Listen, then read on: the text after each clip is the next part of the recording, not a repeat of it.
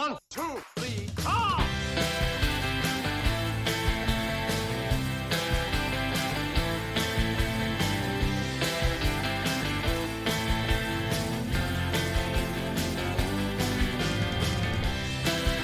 Get out of my dreams. We're ranking some songs. Bring in the Beatles, baby. Hello, everybody. How are you? I can't believe you've roped me into this.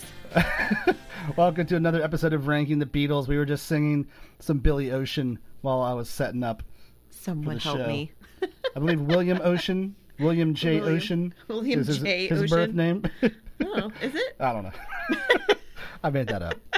Um, yeah, You're a mess. I am. How are you, my dear? Um, I'm all right. Yeah, things are good. Yes, Good. I'm. I'm having an adult beverage. I am too. What are you having? Yes, I'm having a a high noon sips. Ooh, It's like a bougie white claw. You're sipping on your sips. Yum, yum. They're delicious though. This one is pineapple, and I don't even generally like pineapple things, but Yeah. it's actually pretty good. Yum. Yeah. I like it. I am having a Urban South Brewery Black is Beautiful Imperial Stout with coffee and coconut. It's delicious. It is delicious. I love that Um, stuff. yeah, it's super super good. Yeah. Yeah. I'm like really excited about all the local breweries and actually there there's breweries nationwide participating in this effort.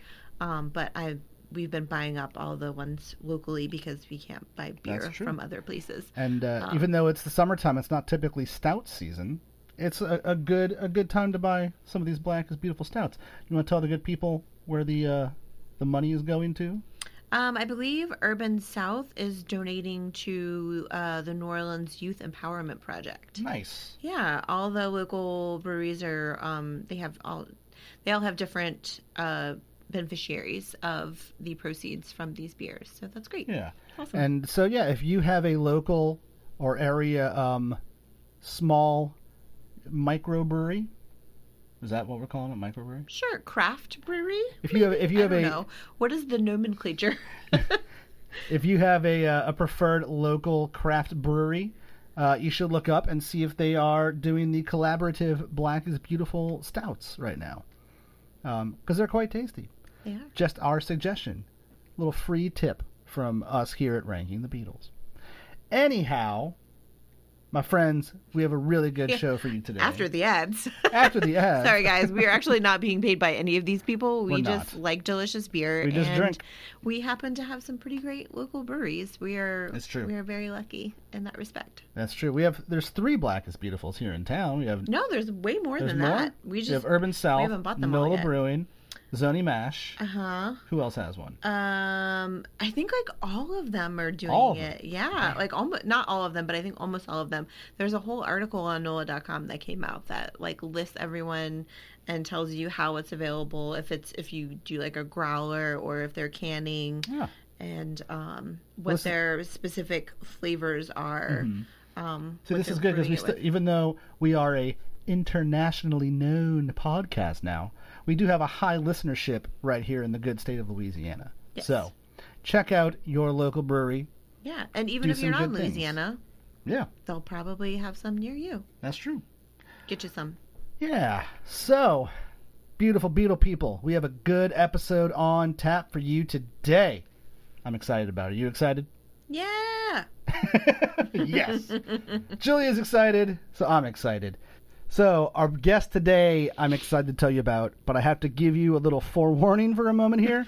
I'm going to say a word that I'm having a hard time getting through because I can't say it in a normal way. Julia is over here beside herself. Uh, our guest today is a gentleman who's worn many hats over his career. Uh, he got his start as a music writer in the 1980s for the Boston Globe. In the 90s, he spent several years working for Rhino Records, where he compiled and wrote liner notes for reissues by artists like The Cars and Todd Rundgren. I don't know why that's how I'm saying it now. Todd Rundgren. Uh, he's also been a magazine editor. He's written four books, including Vinyl Junkies, Adventures in Record Collecting, which sounds awfully like my life, um, The Sound of Our Town, A History of Boston Rock and Roll. He was also, as I discovered just a few days ago, the lead researcher and content writer for the Beatles Rock Band game, which I assume a lot of our listeners have played. Maybe, Maybe you haven't. Maybe one or two. I don't know.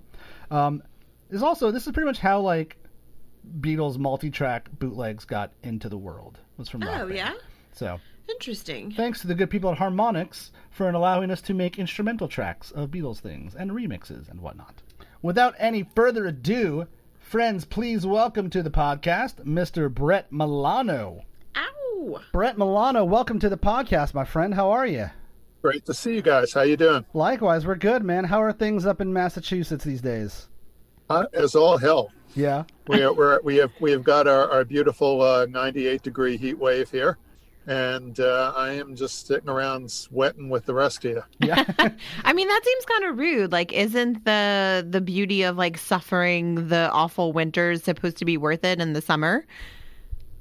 Uh, theoretically, yeah, I mean, it- but uh, it's kind we're, of the- we're we're sweating to the oldies is what we're doing. That's kind of one of the nice things about being home ridden right now is like normally just walking to your car, you know, in New Orleans, by the time you get to from your house to your car, you're sweating bullets. So it's nice to be dry Yes. most of the time. Yeah, I'm not mad about that. But uh, yeah, Yeah, so but- okay. The, what it's all been about for me is this has been the time in my life when I realized why I've collected records for so many years. because I know that someday I want to hear like every box set I ever bought. And that's what it's been all about. This is the time. I'm halfway through the Jackson 5 box now. I can tell you the Up Till Dancing Machine, they were unbeatable. Oh, man. nice. yeah, that you know, I've I've never dug into like into the Jacksons on an album basis. It's always been compilations and singles. Are the albums worth diving into? The first couple are because the first couple like they made they made every song sound like it was going to be a possible single, Mm. and Michael couldn't tell the difference. He just gave hundred percent to everything he sang anyway. Yeah. Ah, So yeah, Okay. the first couple are real good. well noted. I'm gonna I'm diving into the Jacksons next. Yeah, that sounds like a good weekend project. I love it. Yeah. Well- we might have a podcast there. Well, Please no more. when we finish this one in 2024 Oh dear, or dear. whatever year it will be, we'll dive into another band probably. Goodness. Which will still be before the next Mark Lewisohn book comes out, probably. right? so- He'll still be so working there you on go. volume two. Uh, I don't know if you know who Mark Lewisohn is. I you? do not. He is a noted Beatles author Ah. uh, who's currently. I think it took him nine years to write the first ver- the first uh, edition of a all-encompassing Beatles biography. Um, it's a three book set. Wow. The first one I think took nine years, and that's been out for maybe three or four now. And he's working on volume two. Yeah, and I think he's at the point where like Brian Epstein got up to go to the bathroom in the middle of the night once, and he's been researching that for the last five years. in 1962. He, he, he, he is now making it back to his bedroom. So, Oh so my we can go on, go on from there. Thanks to a, a good hearty bowl of Weetabix, Oh he dear. kept it kept it regular. a little too much detail. right. A little too much detail. But um, so Brett, I want to I want to go ahead and jump into it here with you. Um, Yeah. You know, one of the first questions that we that we throw out here, and it's always interesting to hear kind of the different the, the different backstories. How did you first discover the Beatles? If you think back to your your younger days, young baby Brett, how did you first hear the Beatles? Yeah, I was definitely a young baby when I heard them because I am I am all I'm a ripe old 62 at this moment. So Mhm. um, so I heard him in real time because I Mhm. grew up really in love with the radio. We had um, I grew up in New York State. We had WABC in New York, which was one of the ultimate quintessential top 40 stations at that time. So I, I remember having a real strong attraction to whatever was on the radio all the time. You know, I think it was the Four Seasons a lot before before the Beatles Mhm. and and a lot of the early soul stuff. Great, great records every week. But there was a and I just got into like getting to know every record and every artist, and it, it was always gradual. Like a couple new songs would come up every week. And then one day I happened to turn it on, and suddenly they were talking about, We've got more music by the Beatles today. We're going to play you another Beatles record. And I thought, Who are they and where'd they come from? You didn't talk about them yesterday. Yeah. and suddenly they, they started playing it. I think uh, She Loves You might have been the first one I heard. because there were, um, you know, they would have had probably whatever the first batch of singles, I Want to Hold Your Hand, and then all the ones that preceded that. hmm So they were suddenly playing all these records, but I immediately loved it. I think what grabbed me probably was hearing "She Loves You" and just the harmonies, the way that song began, Right. the the way the voices rose off that record was just it knocked me down even over the you know through this tiny little AM radio speaker. hmm So after that, and- and I would have been seven years old at that time, but I was still really feeling the power of that. So I definitely um, followed it through the whole AM radio uh, sequence. I was on the merry-go-round for the next uh, whatever, whatever it was, uh, seven, eight years. Did you see them on? every two? Did you Did you see them on Ed Sullivan in real time? I did, I Wow. did. Yeah, That's cool. um, I wasn't quite old enough to uh, go out and buy a guitar the next day, but I definitely understood why people did. Yeah. and and I do have an older sister, which is pretty important when you. Uh, I think most people that got into the Beatles had older brothers or sisters. hmm Obviously, I'm sure as, over the course of your career, you know, writing and you know, kind of living and breathing music from all these different sides.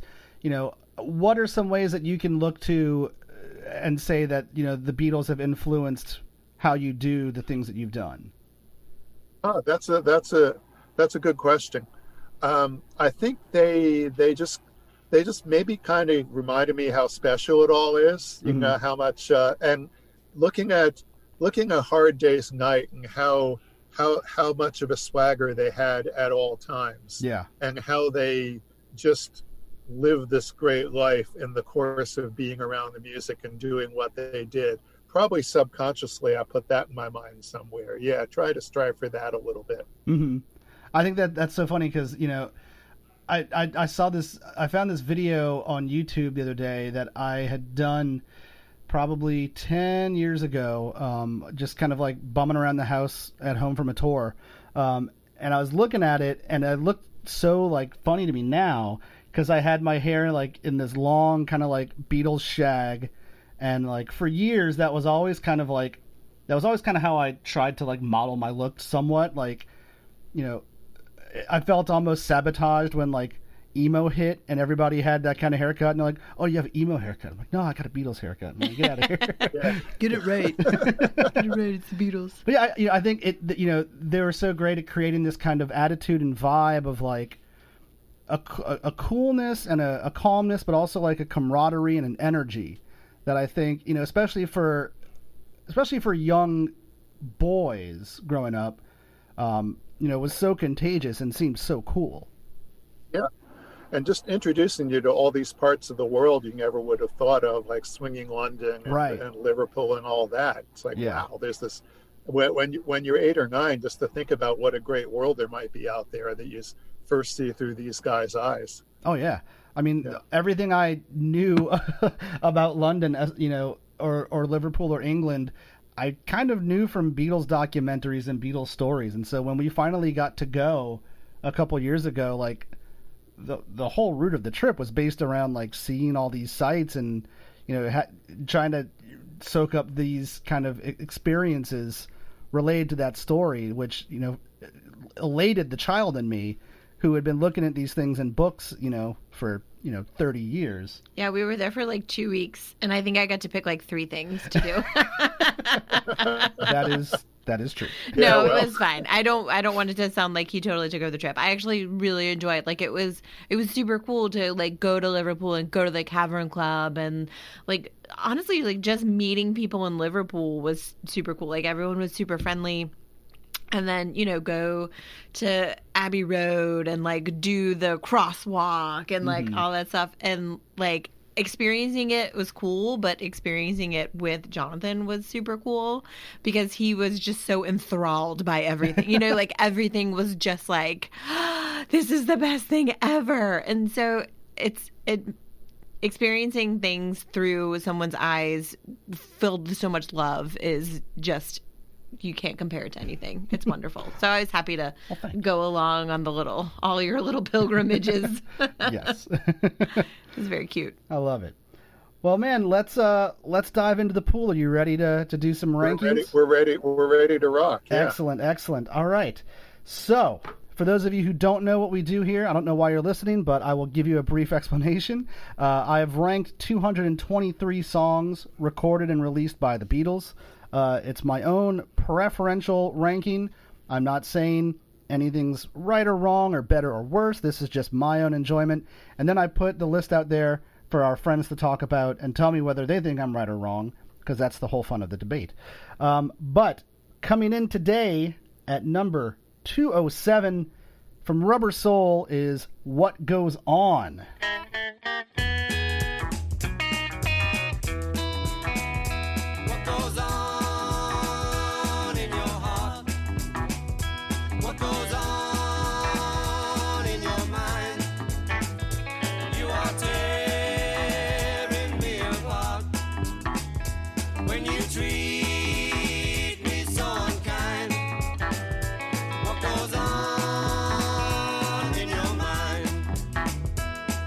What Goes On uh, is a Quarrymen era John Lennon composition. Uh, it was never actually performed by the band, um, and at least John early on thought enough of the song for it to be considered as a possible early single. In March of 63, after they'd recorded uh, From Me to You and Thank You Girl, they had some extra studio time that day. They considered recording uh, another track. They were debating between What Goes On and another older tune that they'd been sitting on for a bit, One After 909. They ended up working on One After 909 that session, uh, even though it didn't turn out to be quite as fruitful as they hoped, and that version of the track sat uh, in the archives gathering dust until the anthology came out in 1995. Uh, of course, uh, they would dust off one after 909 uh, and kind of a new arrangement for Let It Be just a few years later. So, what goes on in its earlier incarnation, and there's some kind of demos floating around the internet and bootleg land, um, it sounds an awful lot like the Beatles' take on a, a kind of a Bo Diddley beat, uh, and it's pretty spot on to their take of um, of Chuck Berry's Memphis, Ten- Memphis Tennessee, uh, from around the BBC era. Um, so November of 1965, they've got less than a month left until Rubber Soul is supposed to be in the stores. They're still recording the record, and they only have half of it done. Only have half of it written. So if you ever wonder like how fast those guys could work under pressure, Yikes. um, so they decide to dust off what goes on. Um, now, John puts it out that Paul and Ringo do some additional lyric and arrangement writing on it, and that creates the first and only song in the Beatles catalog to be credited to Lennon, McCartney, and Starkey. Uh, and this seems to be somewhat commonplace for Ringo songs. The band only spent one uh, one attempt at tracking it. It was one and done. But um, they kind of shined it into a country western feel, which Ringo was really into. Uh, they'd already done um, Act Naturally and Honey Don't, so the country thing was kind of his bag. So they kind of reshaped the song in that light, and that's what we uh, what we know and love from Rubber Soul. So why do I have it sitting at 207? Um, I really don't have much negative to say about the song, other than I think its its worst attribute is that it's not a great Lennon and McCartney tune. Um, I've always found the sonics of it to be really interesting. Uh, it's a super dry song. There's not a lot of room or reverb sounds on it. The and the guitars are really staccato, which is really odd for like a band who like kind of vibes off like they kind of live and die off of the strum of a guitar. There, it's this real kind of plucky staccato guitar part that kind of pushes it along. So it's a bit of an outlier in that sense. Um, George's lead guitar is one of the last times you really hear him kind of channel his inner Carl Perkins. And as a vocalist, I think Ringo really actually holds his own pretty nicely here. Um, there's some vibrato that peaks in here and there, and his drumming on it is phenomenal. Um, you know, people always talk about Ringo's sense of of of of timing being super impeccable.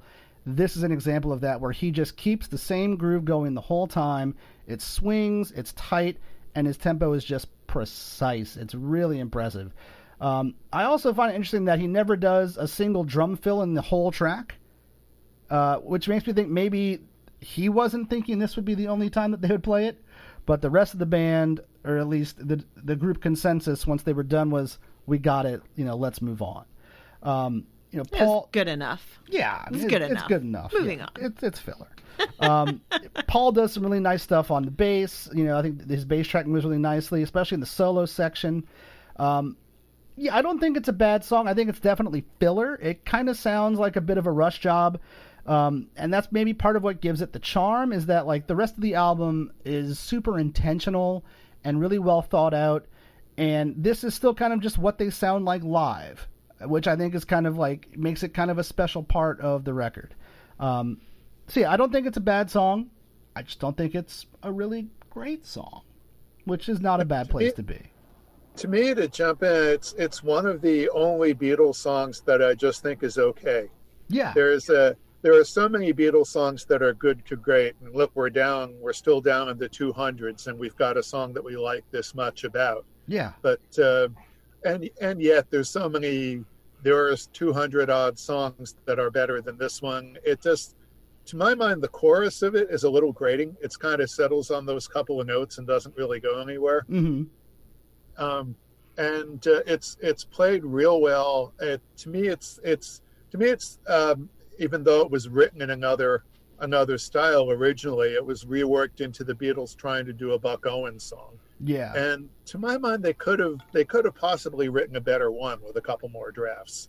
So meanwhile, let's let's just let's have a real good time playing this one and just put it across with the energy we've got, which is basically what happens. Yeah, and and you know, and, and there's some real highlights in it. You know, even the, even though I think it kind of it kind of just hugs that line of being not great. Um, you know, I think the guitar, I think George's guitar playing in it is really really nice. It shows, I think, what a student he was of that Chet Atkins, Buck Owens kind of country thing. Um, and it's it's very refined. You could tell he really worked on what he wanted to do, and it wasn't just like, you know, ripping off another kind of basic guitar solo. It seems pretty thought out, um, and and I think that's really nice. Um, there's some cool lyrics in it too, which I think are really kind of like vintage early John, you know, trying to like will himself into being the poet. You know, like the line of like, um, "I met you in the morning, waiting for the tides of time." Like that's actually pretty good. Like the dude was 20 maybe when he wrote it. That's pretty damn good for a 20 year old. fine. And I'm and I'm kind of surprised to hear that was John's because that sounds like the kind of thing that Paul would pat himself on the back for writing. right? Yeah, and, and at the same time, Like, uh, like, one of those movement you need is on your shoulder kind of lines. Yeah. yeah, you know, and at the same time, you know, that may be one of the things that he and Ringo added. Maybe Ringo wrote it. What if that's a Ringo line? Oh my gosh. Let's send him an email and find out. He won't read it. He does not read fan mail anymore. With peace and love, He'll read it, he just won't sign he it. He won't sign it. I'm warning you with peace and love, but I have too much to do.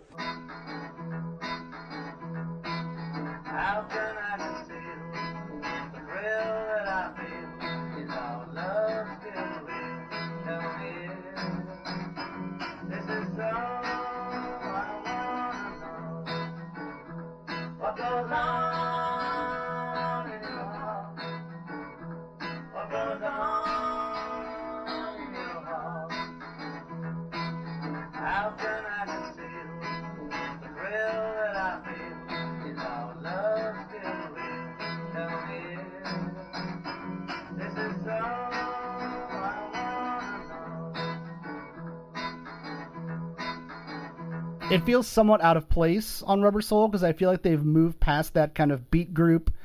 Um, this is kind of like the sound of our influences phase at that point. Um, but it's still an enjoyable tune, and uh, I think it serves its purpose well on the record. And to my mind, it it fits right in perfectly on yesterday and today, Yes. which is where a lot of us uh, a lot of us first heard it. It's you know the second Ringo country song on that album, but with that whole kind of odds and ends feel of that album, it fit just right. And there's some ways those American albums really do the trick, and I think uh, I still think yesterday and today is a great album, even even though it's not a real album. Yeah, no, agreed. There, there- it, it's such a they can be such different lis- listening experiences. Like, um, I think it's uh, maybe the Beatles. Sec- it's the one that's called the Beatles' second album, uh, which is Yeah. so unimaginatively titled. um, it's either that one or Beatles '65. I think it's Beatles' second album. Uh, that's just like a great garage rock record. You know, it's got Well, that's got to be the second album. Uh, yeah, and- and- 'cause There's that's some- got- there's so much good rock and roll on that. Record. It's got like the Larry Williams tunes are on it. Like it's just they're just scorching rock songs, and it makes them. You know, it removes the ballady component of things like a taste of honey and and things like that. It just shows them as like this kind of dirty rock band, and it's really a great Yeah. listen. It's fun. It's really fun. Did you have thoughts on? I know this was kind of a new listen for you. God, honestly, like I'm with you. guys. It's fine. Like that's really how I feel about the song. Like it's fine. Yeah. It doesn't. I'm not like, oh, this is bad. Nor am I like, oh, this is good. I'm like, it's pleasant. I- like it's fine. That's Yeah. it. That's really.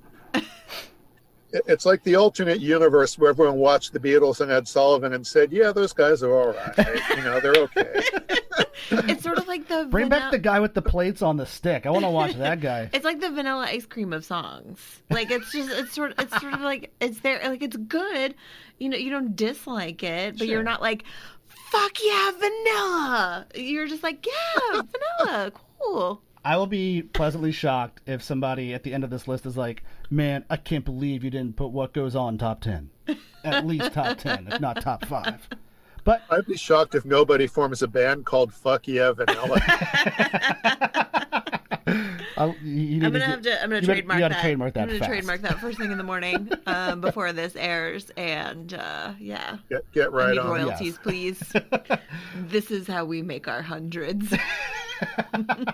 Yes. Well, I mean, every good podcast needs merch, so Oh yeah. fuck yeah, vanilla t-shirts Oh, coming soon to our That'd be website. great. you know what? I would wear that. So what goes on at 207? Do you do you concur? Do you place it higher or lower?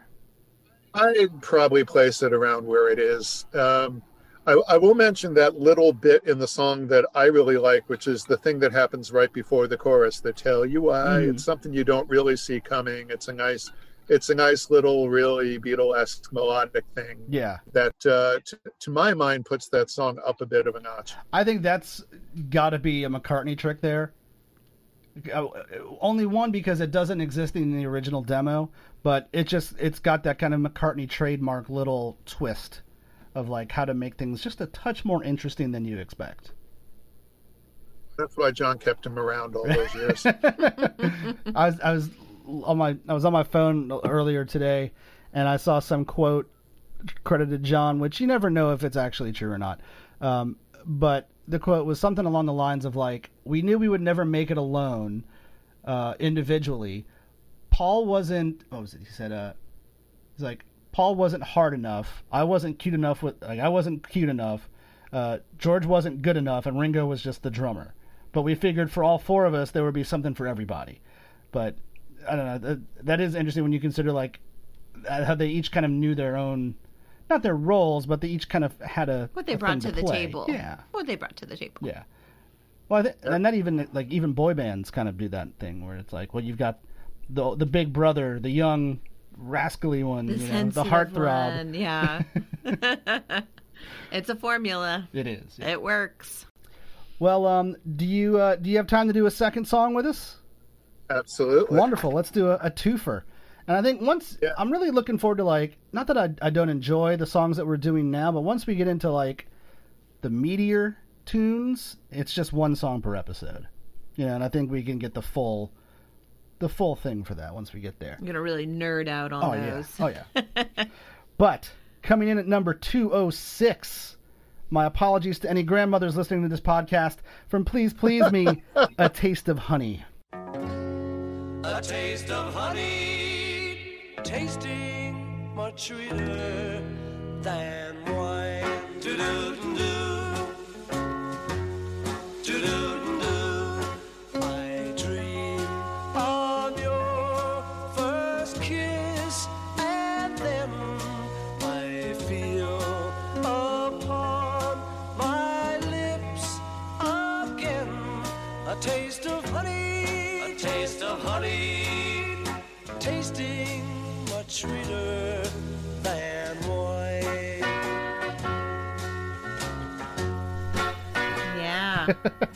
So, the band kind of knew from from an early point that uh, to help them stand out from other beat groups at the time, the ability to play kind of out of the box material would give them a real leg up. Playing more ballady type songs like "A Taste of Honey," "Until There Was You," uh, not only just opens up the door for more work opportunities, but also helps them gear them to not just the teens and kids, but their parents as well, uh, which is a really pretty savvy business move for kids that are like 20 years old to think about this. Um, now, maybe that might have been a Brian Epstein thought, but I think I wouldn't put it past Paul because they were doing this stuff before Brian was on the scene. Um, so yeah, so this is the you know this is the kind of song that Lennon usually refers to as Paul's granny music shit, and it's the first time that we hear a taste of that granny music shit uh, from the Beatles. Uh, now this song also Lennon frequently recurs, uh, Lennon frequently refers to it as a waste of money, which shows you his you know his true thoughts. Tell us how you feel, John. I love that. I, I will not lie, I've I've sung it in my head every time I've heard it now. I'm gonna do that from here on out. So All the times I listen to this song. a waste of money. so, uh, some really interesting tidbits about this song. Um, originally, was written as an instrumental for a Broadway version of a British play. Uh, the first lyric version was released in 1961 and was sung by Billy Dee Williams. Yes, No, I'm talking that Billy Dee Williams, Lando Calrissian, Billy Dee Williams. Mr. Colt 45, sang "A Taste of Honey." Cold winds may blow o'er the icy sea, but I'll take with me the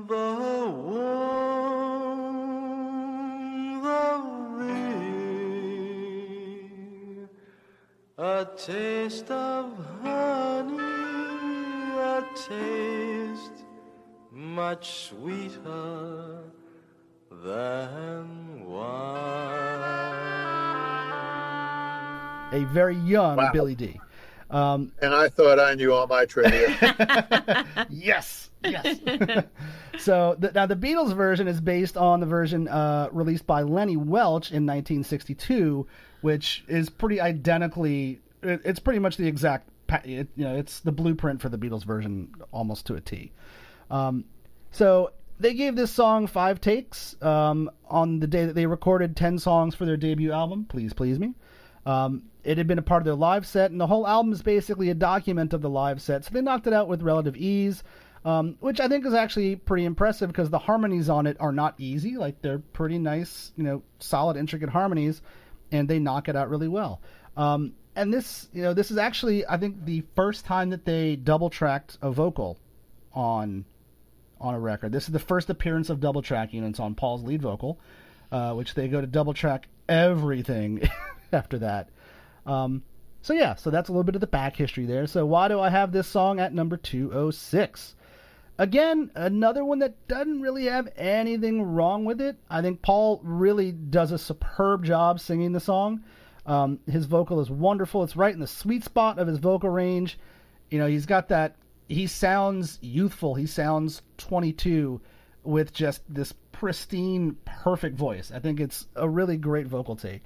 Um, and you can also kind of tell that he really enjoys singing this particular song. Like it just, it's one of those performances that that enjoyment comes across really well. Um, I think Ringo delivers a really nice understated drum track. Uh, George's arpeggiated guitar is really nice. I love the bridge. Uh, it kind of takes off nicely. Paul's walking bass line is cool. That's where the double track vocal comes in. Um, I think I deduct some points because it's maybe a touch dramatic for my liking, just as a as a song itself. Not so much in, not faulting the Beatles, um, but I think it's just a little bit dramatic. And Paul kind of pours it on, as Paul is wont to do. No. But yeah, you know, you, you can like you can hear songs and you can see him like making the face and doing the eyes. Like when I think about like um the way Eric Idle does it in the Rutles, like it's just so over the top. Like that's what I. Paul was apparently none too pleased about when he saw that. I mean, I learned to laugh at yourself, man. Like that's Yeah. so good. Don't be so Paul if you're going to be mad at people when they act like you. Like, reel it in, bud. Fix your face. That is like my only gripe about the Ruddle soundtrack is that Lennon told Neil Innes that you know he thought it was great, but he would maybe watch out for Paul's reaction to "Get Up and Go" because it's maybe just a little too on the nose, and that's the one song that's Yeah. not on the soundtrack. Oh. So, and that's one of my favorite songs so on the good. whole thing. It's the best Yeah. Beatles song they never did. Like it's really, really good. Well, I, I, and cheese and onions. baby. kicking the guy off the rooftop is also my favorite joke in the so whole good. movie. it's so good. Um, so yeah, so I'm sticking this guy at 206. Brett, what do you think? I like it, but I would agree with you. It's a completely square record, Yeah. and it's one of the one of the squarest things the Beatles ever did. This until there was you, Mhm. and maybe a couple Red Sails in the Sunset back in Hamburg Mhm. days, and we all hated that kind of thing in the '60s, but a lot of us love it now. Now, Right. now I now I'm really into '60s easy listening music, and I realized that it wasn't. There were there were just a lot of people in their 20s and 30s that listened to that kind of thing that just weren't down with that rock and roll thing. That wanted to go out every night and drink cocktails and you know dance in their gowns or whatever. Mhm. And this is probably the kind of thing they were listening to. And to me, the song really evokes that. Probably especially because of the Herb Alpert version, which is way hipper anyway.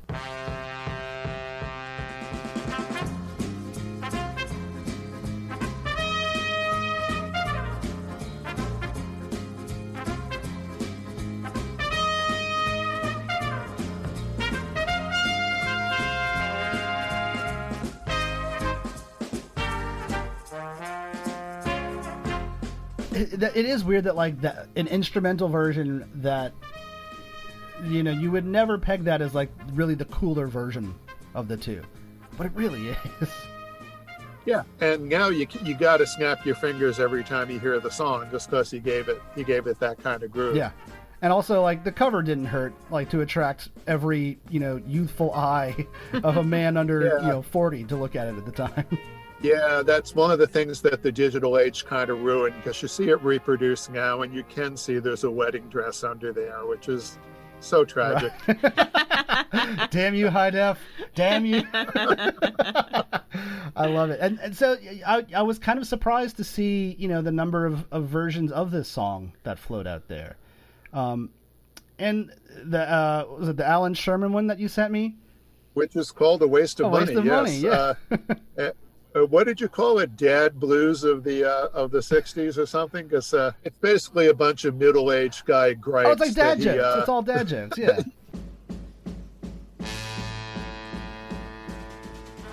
I wanted to get some new girlfriends.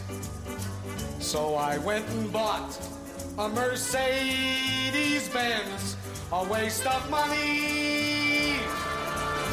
8,000 bucks down the drain. Yeah, that that, that he uh, puts in that song, and yeah, he kind of he kind of he kind of nailed it in that way. so yeah, so two oh seven. How do you feel about it, hun? I Two oh six. I'm sorry. uh, Yeah, yeah, I get goofed it it.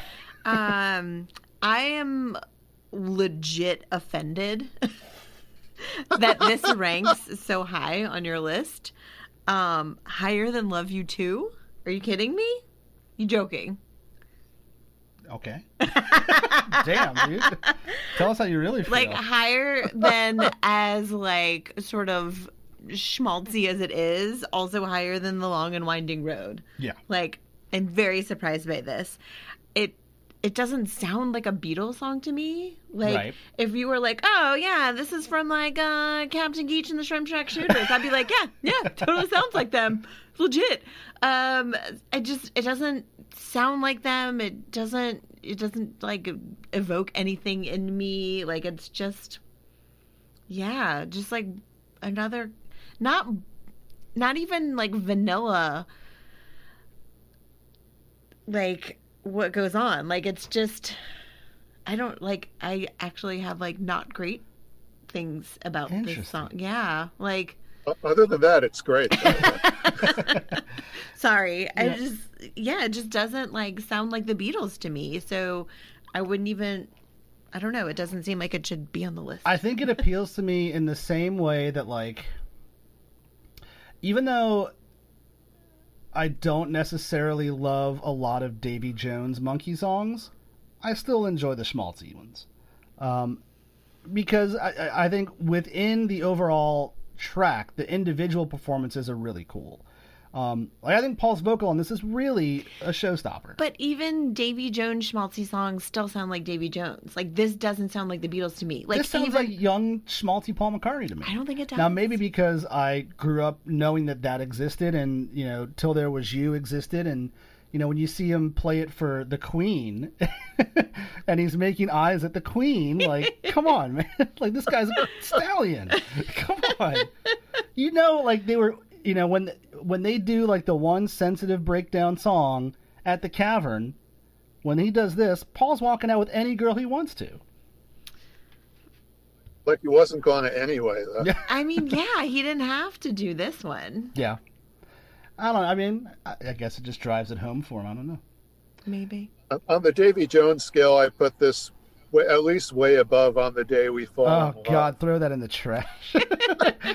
uh, When you do ranking the Monkees, there's the bottom. I legit might do that because I Oh, my would. goodness. I would go hard on that podcast.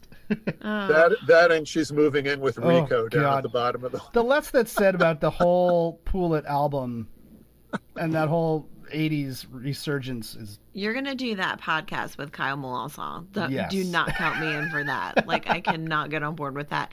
I'll come on for a guest spot to talk about head, and then I'm back out. fair enough. fair enough. So, so two. Right, we're we're we're, go, we're going to hijack this now and talk about the Monkees for the next hour. I'm cool with it, man. I, I, I was actually thinking it would be a funny joke to where when I finally get to like episode number one and release my number one ranking, it's listen to the band. Like, just drop a monkey song in there and just blow some minds. Oh my gosh, I feel like someone would just burn our house down. is, is is that your number one monkey song? Oh God, I haven't even considered that. Um, uh, maybe, maybe I, it might be. Yeah. Is Circle Sky the Monkees, or is Yes. that Nesmith? no. Circle Sky would be up there. Yeah. I think we're, we're all on Nesmith songs. I think mine, now that I know the Monkees did do it, I'd say some of Shelley's Blues. Oh yeah, That to me is one of the top yeah. top 10 songs ever written anyway. Yeah, that one, and there's a version he he did uh, of uh, propin- propinquity, um, Oh, yeah. which there's a version uh, that they did on the Johnny Cash show. Uh, Peter left the Yeah. band, and it's just the three of them doing three part harmony, and man, it is gorgeous. Why that never got actually like recorded by the three of them and released, I'll never understand. Um, I have to have Andrew Sandoval on this show to ask him why. So that's my goal. He could tell you, I'm Oh sure. yeah, he'll know. That guy knows. Andrew, if you're He listening, knows everything. email us. But uh, so yeah, now that I know that you're you're down with the Monkees too, whenever we inevitably dovetail into the Monkees, bringing you back on Oh, for that a- one. ab- absolutely. Yeah. Yes. So 206, we're all we're all in agreement. Are are you? Do you think it's too high, Julia? I think it's too high. Where would you, in relation to the rest of what we've already gone through? Where would you put it? Ooh, that's a good question. Um, ee. Is this like bottom of the barrel for you, yeah, I think I'd like Silly put it down. Well, I probably like. Mr. Moonlight? Yeah, I I probably let me say it. I probably put it down with Mr. Moonlight. Just like it just doesn't sound like the Beatles to me. It doesn't. It doesn't fit. Fair enough. Yeah. Okay. Fair enough. Brett, how do you feel on this one? Um, I'd probably maybe have it like 10 notches higher or so. Yeah. Because there's a few you haven't gotten around to yet that I can, that I definitely like less than Taste of Honey. Um, Ask Me Why. I, I love never been Ask Me Why. You do? Okay, so that one's coming coming way up. Um, it's it's it's down in the, it's down in the doldrums area for me. okay, okay. That's the beauty is that there is no right or wrong. It's true. There, I, I really I contest, and I say it every episode. I don't believe that there really is a bad Beatles song, and I think it, the the joy and the, the fun of being able to just, you know, debate the merit of the greatest catalog of all time. it's a whole lot of fun. well, excellent. You know, uh, one of the things I wanted to ask you about while we have you here, and how I didn't know this about you before, you know, how you buried the lead on this. Uh, I That, that whole that whole uh, I had to go to your website to like just look up some extra back history, and then I stumbled upon your resume, and I see Yes. that you were the lead researcher and was it head writer for the Beatles rock Well, band? I, I, I, I did exact. I, I was the lead researcher in terms of the the actual written content that went into the Beatles rock band. So, Mm-hmm. So yes, I was involved in the Beatles' greatest flop. Um, also, that that is a the- flop is flabbergasting to me. Like, how did that flop? Because uh, from what I can recall at the time, it was everywhere and everyone owned it. I, I mean, unless I just know nothing about video games, which is more than likely true. It seemed well. Um, I think it wound up selling like um, I don't know the actual response, but I think it sold a couple of million. But they were looking for massive, and there's a few theories as to why it didn't do that great. One is that the um, the remastered catalog came out on the very same day, Oh yeah. and a lot of the Beatles Beatles uh, nuts went for that first, and a lot of the uh, the kid, a lot of them, their kids that were playing those video those uh, rock band video games, really wanted, you know, they wanted uh, they wanted Painkiller by Judas Priest, which was the most uh, the most popular track on all of rock band. What? It was the single. Wow. It was because it was the single toughest one to play. Uh, the the guitar part and the drum part on Painkiller, if you if you are playing to a to a video game, it's absolutely impossible. Nobody That's could wild. get through that, and that's what they loved. Uh, the Beatles they they introduced a new thing, which is they introduced harmony uh, vocals to the rock band uh, uh, experience, and people didn't necessarily uh, get into that. Mhm. Um, they also created some incredibly gorgeous, Oh. beautiful graphics, Beautiful. graphic designs. They really, they really got into creating a whole Beatles like dreamscape atmosphere Mhm. thing, which everybody at the company that was into that was was completely in love with their own, you know, the work they did for that. And it really, it really looked good. I can't really tell you exactly what happened after that. I just know there was a there was a bloodbath at the company about two months later. Wow. That's bonkers. Yeah. in the in the creation of it, you know, as far as being the kind of the the the, the lead researcher for the for the written part of it, you know, did that involve you uh, talking to people within the circle or kind of using things you already knew and just verifying facts?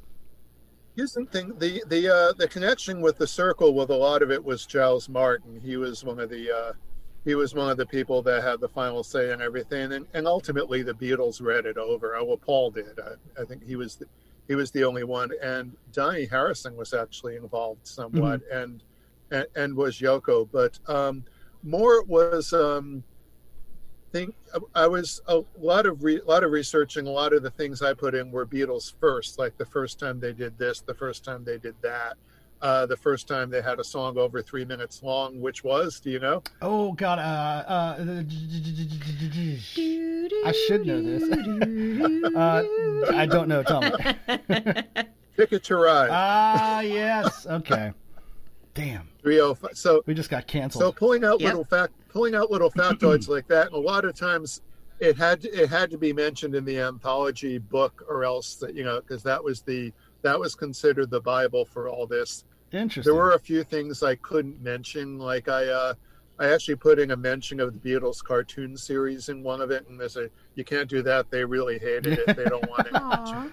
That's funny. I loved it myself. Oh, I, re- I see it now, and I realize it was awful. Oh but- yeah. but it, it was awful in a really cool way. Right. That was actually kind of like a question I had was like, has anything by the Beatles ever failed until the the rock band game? But I guess the cartoon did. Well, the cartoon was really big in America. Um, Yeah. I it, don't. was, I, it was popular. They just didn't like it. yeah, because they it was one of those things I think that Brian signed them up for, and they had no idea, It- and Ew. they disliked it so much. I don't even think it aired in the UK until the seventies. Wow. Um, yeah, they, they truly truly hated it. But I mean, as far as things that failed, um, the Magical Mystery Tour film was like their first big failure, um, and that aired on Boxing Day, which is the day after Christmas, uh, 1967, and it's this trippy psychedelic movie, and it got aired on the BBC in black and white. When everybody is like sitting around on the couch filled with turkey and stuffing and half asleep, um, and it's also a really weird movie anyway, uh, and it does not translate to black and white. And it was and it's not that much better in color. it doesn't really help. Uh, yeah, yeah. So that got that got trashed pretty hard, Oh. and that was like their first big flop. I mean, that's that's How not. about the film, the movie? Remember the movie medley in the uh, in the early '80s? I I didn't hear that until probably late '90s. Yeah. But it, I don't know if that failed, but it was pretty awful. did they put that out, or was that kind of one of those like stars on forty five type jobs? No, there was the, the, the they actually put that out. It was on Capitol. It was uh they when they were trying to do every compilation they could. There was the rock and roll music one, which went over well, Mhm. and then there was the love songs one, and then they did one called Real Music, Yeah. which was just songs off of soundtracks. Mhm. And they put that that movie medley, which was a Stars on Forty Five kind of edited thing, hmm and eh, that was a that was a pretty crappy trend anyway. Was it Beatles songs or they did covers of songs from other movies? I haven't heard it. No, it was actually songs that songs that had been in Beatle movies. Okay. Yeah, so like Help, Hard Day's Night, Ticket to Ride. Probably Let It Be. Yeah. And they did a medley? Yeah, well, I, I think they just went back to the tracks and kind of like edited things into a, a medley. Oh. Well, I'll, I'll put it in here as bed music. It'll be great. Okay. It'll be great. that seems so unnecessary. Yeah. It was completely unnecessary. like that's just not a thing that needed to be done. Like they already exist as great songs on their own. Yeah. Don't try and smush them together. I, uh, I I did love when I when I asked you about about the rock band thing, you casually dropped the fact that you uh, had been in the room with a, a laptop that had Carnival of Light on it. Uh, That's that's my that's my favorite moment. I was in I was in. how did you know it was on there? Like, did you see his iTunes uh, open? No, my boss told me. He said, you know, Carnival of Lights on that laptop. Holy shit! he just pointed because I I know that Giles Martin had been in the office and had left his laptop, and I'm sure my boss had heard it. Yeah, Wow. my, my boss who was like the head the head designer and one of the head masterminds behind the game. You know, probably got probably got to hear it, but he said, yeah, it's on that there. So, uh, you know, maybe if I had had more presence of mind, I would have just grabbed the thing, beat, a- beat a quick retreat, right? you know, I mean, sold it to sold it to a bootlegger. and, infamy you know, is worth way more. yeah.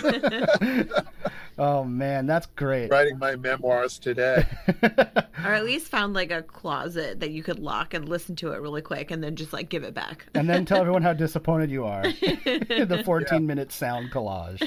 That is the holy grail of Beatles catalog. Oh my goodness. But um, man, what a what a cool story though. I mean, you don't often find people who have been involved with something with within the you know the Beatles inner, inner circle, so to speak. You know. Yeah, well, just that my name is on the thing when you roll the credits at the end of it. That that was enough for me. Just that my name is is somewhere on a Beatles project. Mhm. Was there anything that you learned in that pro in that project that you didn't know beforehand that kind of like blew you away a little bit, or were there any songs that you, any like multi tracks you heard and were like kind of taken aback by something, or Uh, I didn't get to hear a lot of the multi tracks, but hearing it, uh, I remember hearing. Well, I did. I heard. You know, if you even when you play the game, you get to hear you, know certain instruments up louder. Mhm. And I was trying to. I always played drums when I played rock band, and on the drums playing to um, to um, uh, what was? Oh yeah, I feel fine, and realizing that the drum part is basically uh, "What I Say" by Ray Charles. And Yep. I thought, well, that's That's really cool. That's funny, man. I remember on what was it nine nine nine? Wasn't that the day it all came out? September 9th of two thousand nine. That was that was the uh, something to do with John's love for the number nine. Why all the releases were timed for that day. Mhm. I remember. But be, Okay, I'm sorry. oh, oh, no, it's, being around Rock Band was just an experience because there there was a bit of rarefied air hmm in that place. It was in this little dinky office building in Cambridge on, on Central Square. But I remember going in one day and there was this barefoot middle aged guy sitting there just in the waiting room waiting to talk to somebody. And he turned around and I realized it was Jimmy Buffett. wow. You're like, who's this bum with no shoes on? Gross. No shirt, no shoes, no problem. That's what you want Jimmy Buffett to be, you know, this middle aged barefoot guy that just says, Hey, how you doing? That's amazing. That's funny, man. Why is he always barefoot? I mean, when you're at the beach, cool, do your thing.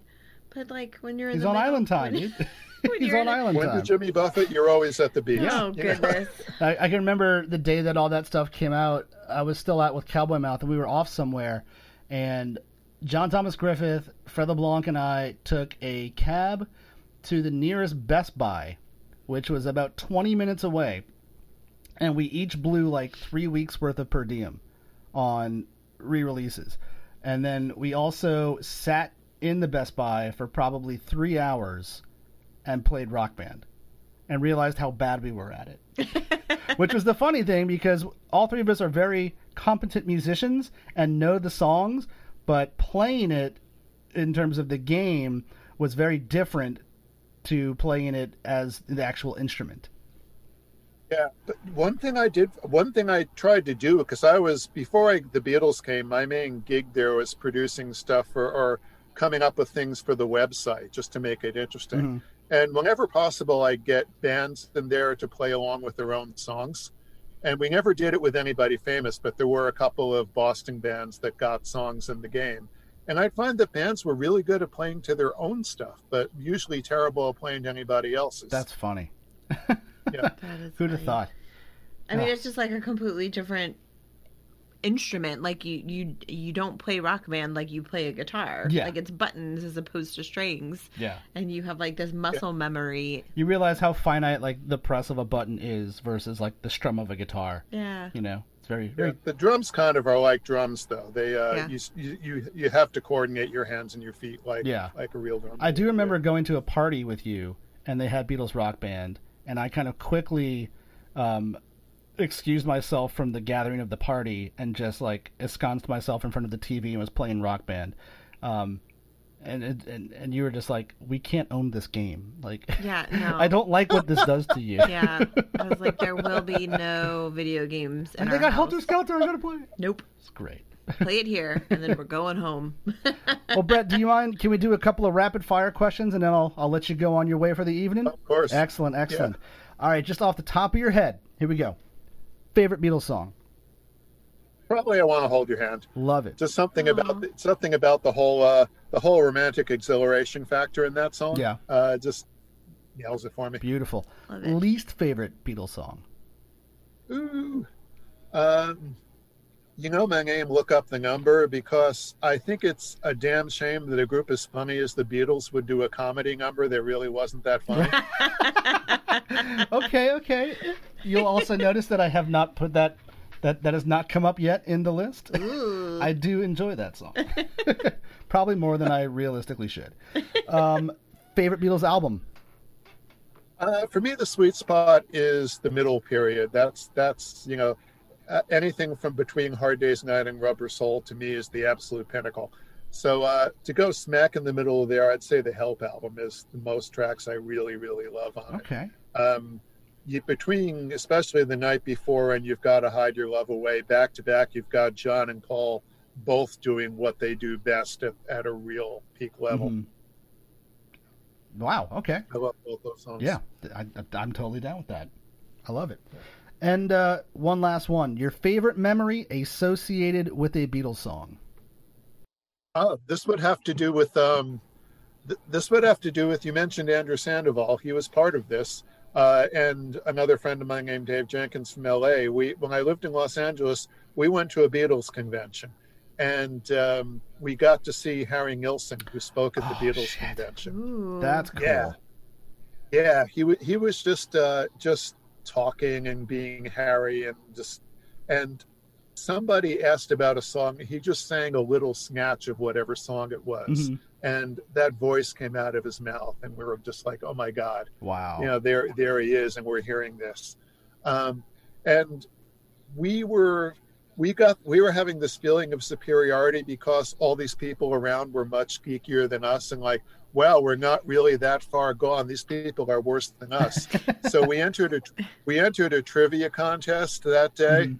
and to our eternal undying shame, we won uh, between the between the three of us. I think the uh, I think the tie the uh, final tiebreaker question was to name a certain number of Beatles songs with a count to four in them, and I don't remember what they all were. I know I remember "You Never Give Me Your Money." Uh, Saw Her standing there, of course. All together now is one. There's a couple others, but between the three of us, we knew it. So we wound up winning a Beatles trivia contest in a room full of Beatles Uber geeks. Oh my goodness. We were looking around with people saying, "No, really, we're not this bad. Like we do have relationships with women. You know, we do we do leave the house. You know? That's awesome. You're their leader now. Yeah, we were trying to discourage them from camping out outside our houses. Bre- Brettlemania. oh goodness. Thank you. Thank you. So bad. Well, on that note, On that what do you have going on these days in your world, man? Anything uh, anything coming up? Anything uh, recent? Oh God. Well, uh, I I tend to not leave the house these days, like most of us. Um, I'm still uh, I'm still writing for Offbeat in New Orleans, um, which I which I, I was down there for a while editing that, and I still you know I still love those guys, and we'll we'll throw content at them whenever possible. Um, and I'm I'm just freelancing. Yeah. You know, uh, not not all about music. I do a lot of academic writing and that that's kind of my bread and butter these days That's cool. and um, just you know since since nobody is doing what they normally do these days i'm just uh, trying to stay as productive and as occupied as i can Yeah. Any any plans in the works for uh, for another book? not really well i just um, the last one i was part of was that uh, 300 songs for 300 years book that came out through offbeat Mhm. and uh, that one's still around and i hope people can find it um, and that took a lot of time and you know it takes uh, writing a book takes a lot of commitment basically it takes a commitment to not making any money for a year Yeah. and uh, someday i'll do that again Yeah. Where and where can where can the people find your your current books? um, well that one they can if they're in new orleans they can find that one i think i just go to the music factory Yeah. they have it um, the one that uh, the one that se- still seems to be selling after all these years is called vinyl junkies adventures in record collecting Yes. That uh, I did that way back in 2001, and that's that's the one that that is still still got some life in it, and that um, yeah that one can still be found. And uh, just just just Google me. I tend to be everywhere. Excellent. Well, Brett, thank you so much for joining us, man. This has been a lot of fun. I hope you've enjoyed it. it's been a great time. Excellent. Can we? Can, I can't wait to see what's high up on your list when you get up there. you know, I'm I'm it's I'm really excited about it, and I was looking at it the other day, and I, I feel confident about it. Um, it's going to be so long before we get to it, though, and that's the bummer. Is like people keep going, man, I want to come on that on your show and do blah blah blah. It's like, well, that's going to be in like literally three years. So let's we'll, we'll touch base again in three years. we'll put you on the calendar. Yeah. For three years from now. Well, Brett, thank you, my It's friend. and This has been so much fun, man. I appreciate it. Total pleasure. Excellent. Good luck, you guys. Thanks, man. I'll talk Thanks, to you soon. Bye bye. Bye bye. Adios. Brett Milano, everybody. How about that? That was fun. Good times. Our, our first, our first toe in the inner circle of the Beatles. Yes. We're gonna work our way in there. I don't know how, but we're gonna do it. Okay. No, we're gonna take over. I mean, No, not really. no, probably not. Probably not. If we could just like, I don't know, maybe get like a thumbs up emoji from someone in the inner circle, that'd be cool. That's really all I Well, need. we went and saw McCartney last time. They had this thing on the on the on the video screen. It was like, text Paul at, you know, whatever number, and Paul will text you. So I did that, right? And every now and then I get like a text. It's like, "Hey, it's Paul." I'm like, "Oh shit, it's Paul." Does it have an accent? The, the text has an accent. It's pretty great. It's also very cheeky. It's always a cheeky text. so cheeky. I love it. that Paul. That Paul. So cheeky. He's so cheeky. He's so lovable. He's the he's the cute one. That's why he's the cute one. Well, anyway, you guys, this has been a whole lot of fun. I hope you've enjoyed it. If you have, do us a favor, leave us a review on the uh, platform of your of your choice, preferably five stars, preferably a good review. If you didn't enjoy it, just you know, spare us. Just move on. Uh, that's cool too, though. Um, also, check us out on Facebook and Instagram at Ranking the Beatles, and uh, be sure to hit that subscribe button. And what else? How else are we wrapping up today? Anything else? Uh, listeners, we currently have seven ratings and we are five out of five stars. Hooty So hoo! Thank you. Yes. You guys are crushing it. Obviously, we're crushing it. Five stars. We do what we do. All around. We do what we do. Um, yeah. Thank you for for the kind ratings. Uh, also, some people have. Wait, someone said you have a sultry voice. Shut up. Yes. Shut up. Yes. Uh, They couldn't be more right. They said, as I stated above, I'm super excited to agree or disagree with this guy's opinions. I mean, with a sultry voice like that, who wouldn't be? Wow. oh, baby, we're going to rank some Beatles now. yes. Is Um, that sultry? Is that your sultry that's- voice? That's my sultry voice. That's, Oh, baby. it's really hard to do. that is not at all sultry. It's not. That, it's kind of not pleasant. Sorry about that. Um. So yeah, that's all. Thank you, listener. Thank you for the kind you ratings. Have, you have made the my husband's head a little bit larger. I need bigger headphones now. well, that's it for today, you guys. Thanks so much for hanging out with us. Uh, we'll see you next week with another ranking and another guest. Until then, do us all a favor and wear a mask, assuming that we're still doing that in a few weeks when we air this episode. I'm sure we will be. Until then, I am Jonathan, and I'm Julia. And this has been Ranking the Beatles. Adios! Bye, y'all.